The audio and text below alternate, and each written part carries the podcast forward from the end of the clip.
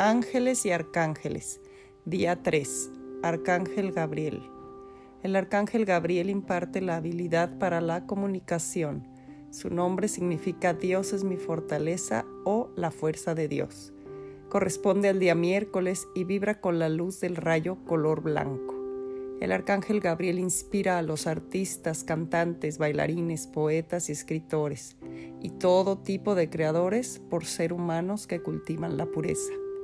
El arcángel Gabriel representa ante todo la pureza, guía las emociones y sentimientos puros que lleven al ser humano a la bondad y al amor divino.